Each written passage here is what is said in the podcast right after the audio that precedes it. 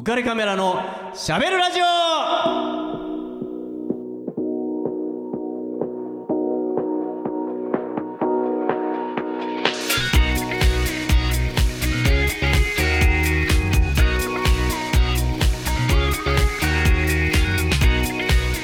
皆さんこんばんは。ウェディングフォトグラファーの田底和彦です、えー、8月に入りましたね、えー、もう子供の頃はなんていうのかな8月に入ると急に日にちが経つのが早くなるっていう記憶がありますね、えー、なのでまあちょっと皆さん前のめりで8月楽しんでいただきたいと思います、えー、8月はあの新しいアシスタントを、えー、お迎えしなければならないんですけど、えー、なんていうんですよね。まあ僕の中でどなたにしようかといろいろ考えたんですが、まあ、8月は夏、はい、夏は暑い暑いはインド。インドはヨガ。ヨガは ナナちゃん。ということで、えー、小学校時代には放送部にも所属していたというもうラジオにはこれ以上ないもううってつけの女性をお招きしております、えー、とちくぼななちゃんです。はいこんばんは。よろしくお願いします。ヨガインストラクターのとちくぼななです。ねえななちゃん。はい。小学校時代 放送部ですよよく覚えてましたね。いやいやもう絶対呼ばなきゃって思ってて、はい、放送に興味は？あったってことですね。もちろんラジオ世代なので、世代っていうと年バレちゃいます、ね、いやいや、バラしました、ね、はい、はい、なので、もう寝る前は必ずジェットストリームを聞く。おお、じゃあ、昔のジェットストリームですね。達也です。ね、あっちの方です。イブマサトさんの方じゃない方ですね。そうです、そうです。その後すぐにイブマサトさんになりました。ああ、なるほど。はい、ね、いや、もう本当に。あれもね、なかなかこう中毒性のある番組でしたね。はい、ずっと盛り上がらないっていう。そうなんです。蛇の生殺しのような状態が、はい、ずっと続くっていうね。はい、アン世代ですね。えー、いやありがたいです。もうぜひ今月一ヶ月よろしくお願いします。はい、よろしくお願いします。僕ねあの奈々ちゃんを一体、はい、どうやってこのリスナーに説明すればいいんだって思って。それよく言われます。僕自身もよく分かってないんだけど。私の一番苦手なことが自己紹介です。かといって僕も紹介できないんで、はい、ちょっとなんとなくとちくぼ奈々とはこんな人物みたいなことを、まあ、できる限りでいいんですけど、はい、何やってるんですか普段は？普段はですね、はい、今はやっぱりこう特に暑い時期になると、ヨガの仕事が増えまして、みんな、えー、できれば暑くなる前から体鍛えてほしいんですけど、だんぶこう夏が見えてくるとヨガにあの通ってくる方がとても多いなという印象があります。なのでヨガの仕事がすごく増えますね。夏だレゲエだみたいな感じあそんな感じです。夏だ恋だ ヨガだみたいな 恋も入るんですね。さすがだな。入れてくるね。ありがとうございます。えっとヨガもなんかちょっと風の噂では、はい、インストラクターじゃないですか、はい、公認されてると聞きましたけど。はいそうですね。インド政府の公認の学校を卒業しまして、ええ、インストラクター歴としては今8年目なんですけどインド政府公認校を卒業してからは、えー、と4年目になりますか、ね、えインド政府公認って何？それ珍しいことなんですか？いやえっ、ー、とですね珍しいかどうか微妙なんですけどえーと、ヨガのインストラクターが日本で大体約10万人い。ると言われていて、はいえ。ー、インド政府公認校卒業者になると400人弱えー、そんなしかいないの、はい、あの人は鶴太郎さんは？あ鶴太郎さんはもちろん公認です。あ鶴太郎さんはじゃあ先輩なんですね、はい、そうですね。ただ流派が違うので。そんなのもあんの？そうなんです。あんな難しいことは私にはちょっとできないかなっていう。ところが、えー、1日1食とか朝2時とか3時に起きるとかそういう生活ではないんですね。あちょっと違いますね、えー、1日3食あるんですけど、はい、ただ朝は夜明けとともにあのインドでは起きまして、はい、まず1時間ぐらいかけて鼻の穴から水を流し込んで体の中を洗うという。作業があります。それは気持ちいいんですか、それ？えっ、と、慣れてくると気持ちよくなってきます。気持ちよさそうですね。花粉症治るんですよ。ええー、はい、はい、はい、はい、はい。僕あの基本的には、あの体の中に入れたり、はい、体から外に出すっていう行為は。はい常に快感を伴うって非常にこう気持ちのいいことだって皆さんに推奨してるんですけど、似たところがありますね。ねやっぱりこう入れたり出したり大事ですよ。そうですもう循環ですから。循環じゃないな俺が言ってるの。あました。えー、まあまあ広い意味ではそんな命の循環そうですエネルギーの循環ということで。わ、はい、かりました。えー、じゃあせそれだけなんですね。今でもあれあれあれもやってんじゃん。先生術とか。あはい先生術をやったりだとか。あとは、まあ、でもヨガが全部入り口になっていてであのこれもやできますかあれもできますかっていう形で占いのご相談が来たりとか、まあ、研修会社さんから体を使った研修やりたいんでヨガと組ませてくださいとか、そういうようなお問い合わせを最近受けますね。うん。あとスピリチュアルカウンセラーですねじゃあ。スピリチュアルカウンセラー。そうです。あんまり言わないんですけど。言わないですねそうなんだこっそりこっそり。あこっそりなの？はい わかんなく余計わかんなくなって まあわかりました、まあ、とりあえずね、はい、あの一月の間に徐々に人となりが伝わっていけばい。いなと思います、はい、じゃああの早速なんで、えー、はい、奈々ちゃんから、えーと、一押しの曲を、はい、曲紹介お願いしてもいいですか？わかりました。ちょっと迷ったんですけど、うん、世代的にえーと、碇シンジ君と同い年っていうんですかね。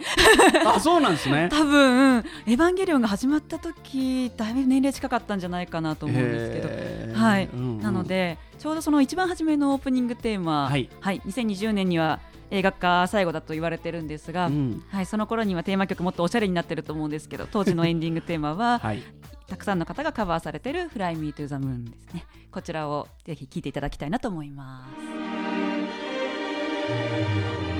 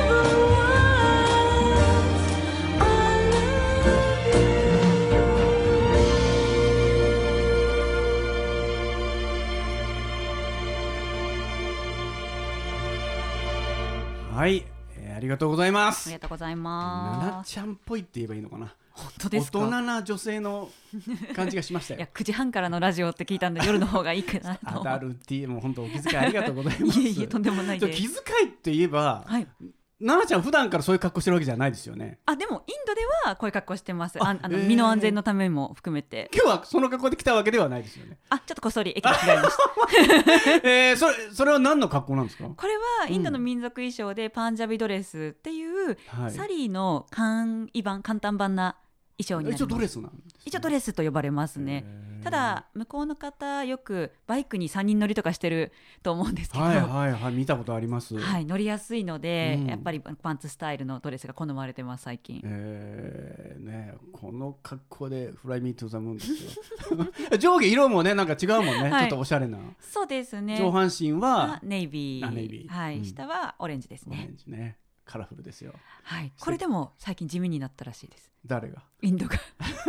私が 私はもっと地味です。私は派手でしょ？派手じゃないですよ。派手じゃないです。ええーはい、あそうなのね。なんか国を挙げて地味になっていってるのね。いやなんか流行として、はい、ちょっと落ち着いた色が流行ってきてるみたいな話でした、えーね、はい、えー、わかりました、えー、じゃあ、えー、次のコーナーに行きたいと思います。喋る撮影やわ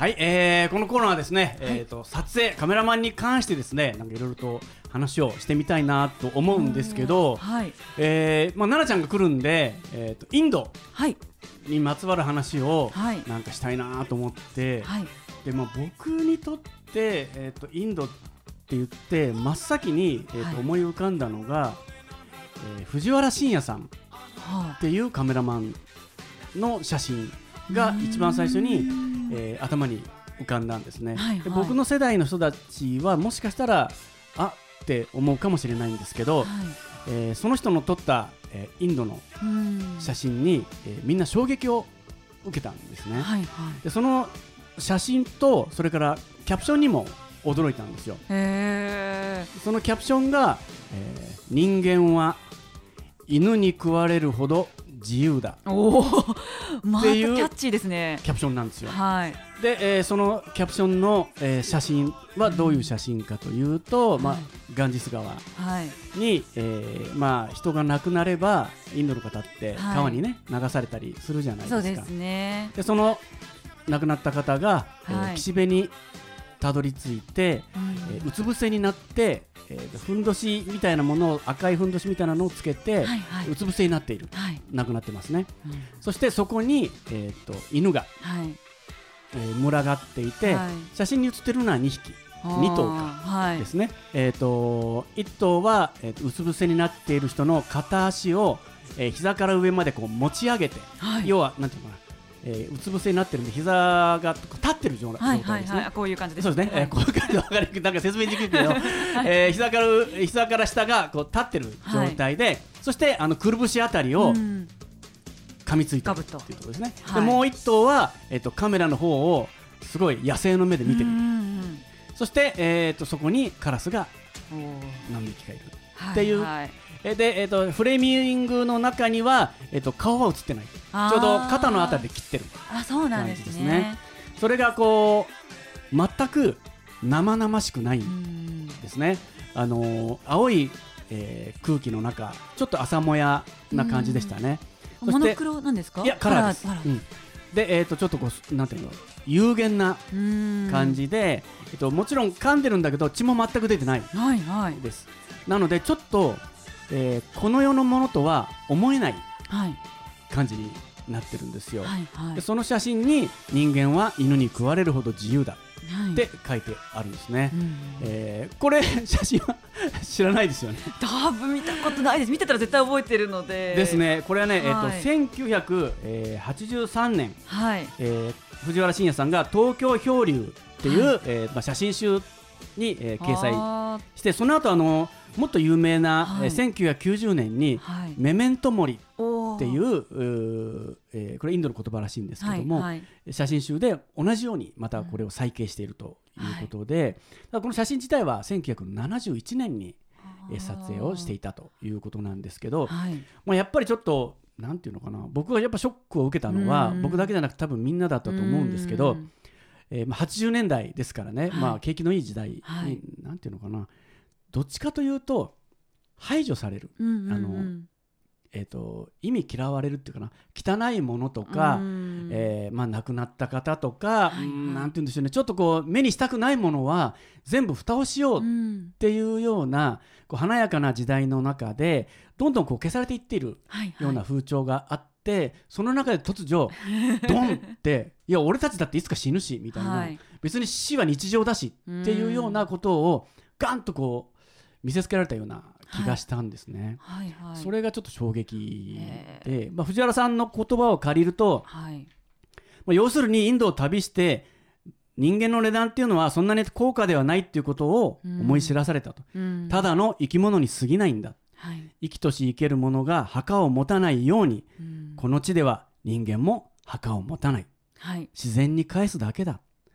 たとえ野犬の群れが食らっていたとしてもごく自然なことなのである、私は野に咲く花を撮るようなつもりでシャッターを押したのです。っていうことを言ってるんですよね。はいはい、でインドは、えーと、奈々ちゃん何度も行かれているでしょ、はい、こうヨガ、ね、インド公認のインストラクターですから、はい、ね、なんかこうそれについて今のこういう話について何かこう思い当たる、はいはい、あそこでいくと、私自分で一番衝撃だったのは、はい、初めてガンジス川で死体を見た時に、うん、あ意外に人生変わんないんだなこれ見てもっていう。自分何も思わない自分にすごくショックでした、えー、うん、だよくさインドに行くと人生変わるとかってね、はい、そうなんですよ。で結果的に変わったんですけど、うん、その時は何も変わらないというか何も感じない自分に衝撃を受けて結構20代前半の女の子とかはなんかこう気持ち悪くなっちゃったりとか、うん、泣きそうになっちゃったりとかっていたんですけど、はい、全然動じず。はい。あやっぱあの暑いところで飲むビールうまいなみたいな。全然日常だね。えー、で本当だからさインドよ水に合うんだよね。はい。そうなんですインドでも大好き。それ聞いちゃいます？あれ？それはそういうわけでもないんですね。そうなんですよ。もう本当にご縁で。うん、はい、もう、ね、インド大好きっていう女の子とかこうハマっていく人もいると思うんですけど、芸能界だと中谷美紀さんとか好きで本とかも出してると思うんですけど、も全然そういうフリークとかではなくて、えー、まあ今日今回これ最後だなと思って毎回行くんですけど、えー、気づくと3か月後に行ってたりします。あえー、そのなんかもうご縁があって呼ばれてるってことですね。そうですね。何かの形で。えー、まあ仕事なのか人なのか 複雑だね。丈夫だから呼ばれてるのかわからないんですけど。あでも全然あれ？なんかこうお腹壊したりとか大丈夫です。毎回ガンジス川も入ってるんですけど、うん、何も起きずに。えー、あ向こうは何語なんですか？向こうはえっ、ー、と公用語は北インドになるとヒンディー、語になるんですけど、はい、えーと、イギリス領だったこともあって、えー、英語はみんな中学卒業したら喋れてますね。えー、じゃもちろんご自分も まあ、英語ですか？す、ね、英語、まあ、ペーぐらいですね。ええー、何ペーぐらいってどこ鼻出ちゃって？ペラペラペラのペー。ペラペラペー？そんな初めて聞いたわ。えー、あそうなんですね。あじゃあそのぐらいは喋れるっていうことですね。まあそれそうですよね、はい、そうじゃなくったらインストラクターできないもんね。まあ、そうですね。じゃあそうあれ？インドの方にも教えてるってこと？えーとですね、テストとか、まあ、イベントがあればやったりしますけど、はいうん、結構あの場所によってはあの日本人含めてアジアからとか欧米からとかいらっしゃる方の方が多い場所もあるので、えー、そこはもう基本的にいろんな人が集まるようなところでヨガをやってたりします。えー、いやまあちょっとこれ藤原信也さんは、はい、えーちょっとね僕ね NHK のドキュメンタリーで彼の撮影風景を見たことがあって、はい、えーと、東ヨーロッパに行って、えー、いた時に、えー、ちょうどね古びたレストランで、はい、えー、女の子小学校12年生ぐらいの女の子が出会、はい、女の子と出会って、うん、そしてこうなんか女の子がちょっかい出してくるんですよね、はい、可愛らしく。でこう、えー、似顔絵を描いたり描いて渡したりとかしてくれるんですよ、うん、それで藤原信也さんが、えー、写真を撮らせてくれって言って、で写真を1枚撮ってこれを必ず送るからっていう話を、してたんですけど、その後に、えー、女の子がお礼をしたいって言い出したんですよ、はい、写真を撮ってくれたお礼をね。はい、で、えーと、その時に、えー、何をしようかと考えて彼女が、えー、考えたのが歌を歌うっていうことだったんですよ。その歌が、えー、これから流れるこの曲です。はい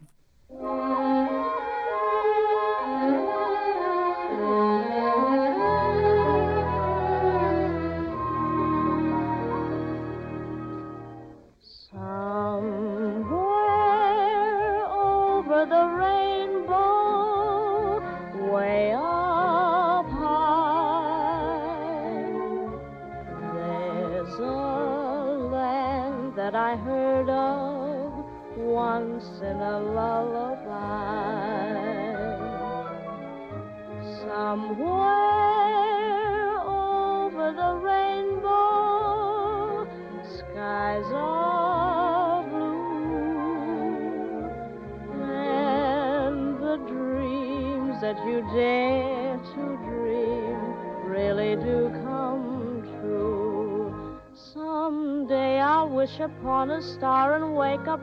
Clouds are far behind me. Where troubles melt like lemon drops away above the chimney tops. That's where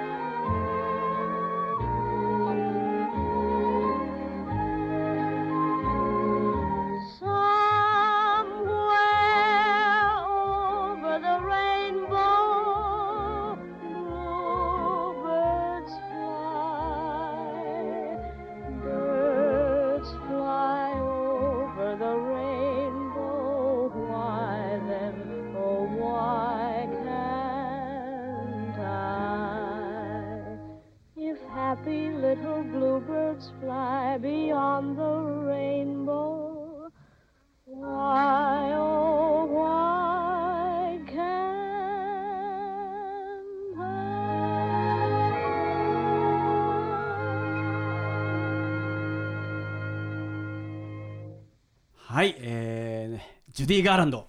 はい、ねオズの魔法使いですよ。ね、ね、劇中歌。これだって1939年ですよ。そうなんですね。なんかすごい新しい感じしましたけど。ねまあそこまで古くはないような気がしたんですけど、うん、やっぱりこの当時こんなミュージカル仕立てで映画を作って、はい、まあちょっとこのその子がその少女がね、はい、アカペラでこの「オーバー・ザ・レインボー」を歌っているわけですよね。はいはい、そうすると、まあ、あの藤原信也さんの目から一筋の涙が、はい、綺麗な涙がね うまいこと出るんですよこれが。なんか映画のワンシーンみたいですね、ね、でもなんか子供がこれ歌うとちょっとやばいっすね。確かに。あのまあ簡単に詩を言えばねこうなんていうかなこう幸せな小鳥たちがその虹を越えて行けるなら私にもきっとできるはずっていうラストにねこう、はい、私も行きたいっていうどっか遠くへっていう、まあ、虹の向こうに行きたいんだっていう、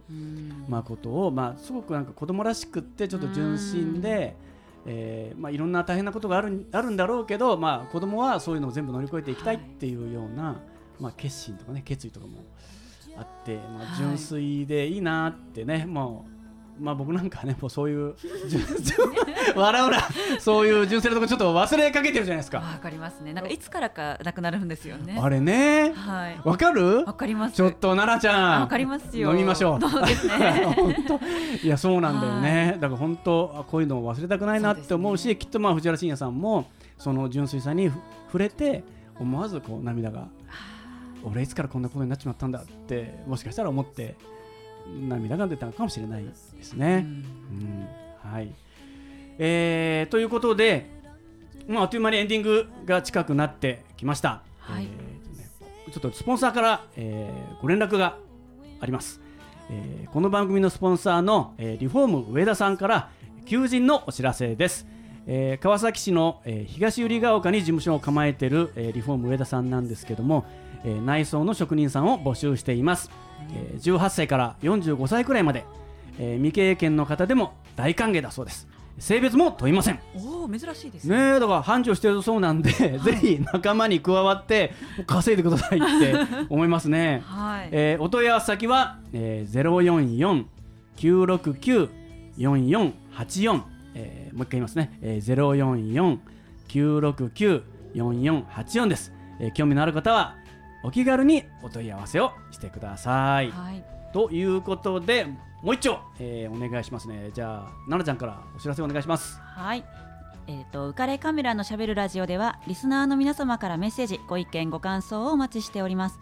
番組宛てのメッセージはオフィシャルフェイスブック浮かれカメラのしゃべるラジオと検索。または当番組の制作会社言葉リスタへ。メールアドレスは info 言葉リスタ .com info アットマーク言葉リスタ .com こちらまでお問い合わせください。たくさんのメッセージお待ちしてます。はい。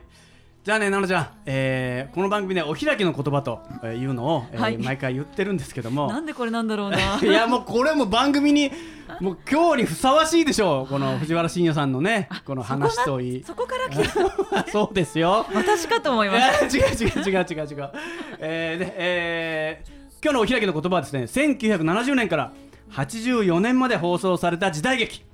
大江戸捜査網、ね、これかっこよかったんですよ、はい、杉良太郎さんがねオープニングに出てくる、えー、この言葉でお開きにしたいと思います。ちょっと長いんで奈々ちゃん頑張ろうね。はい。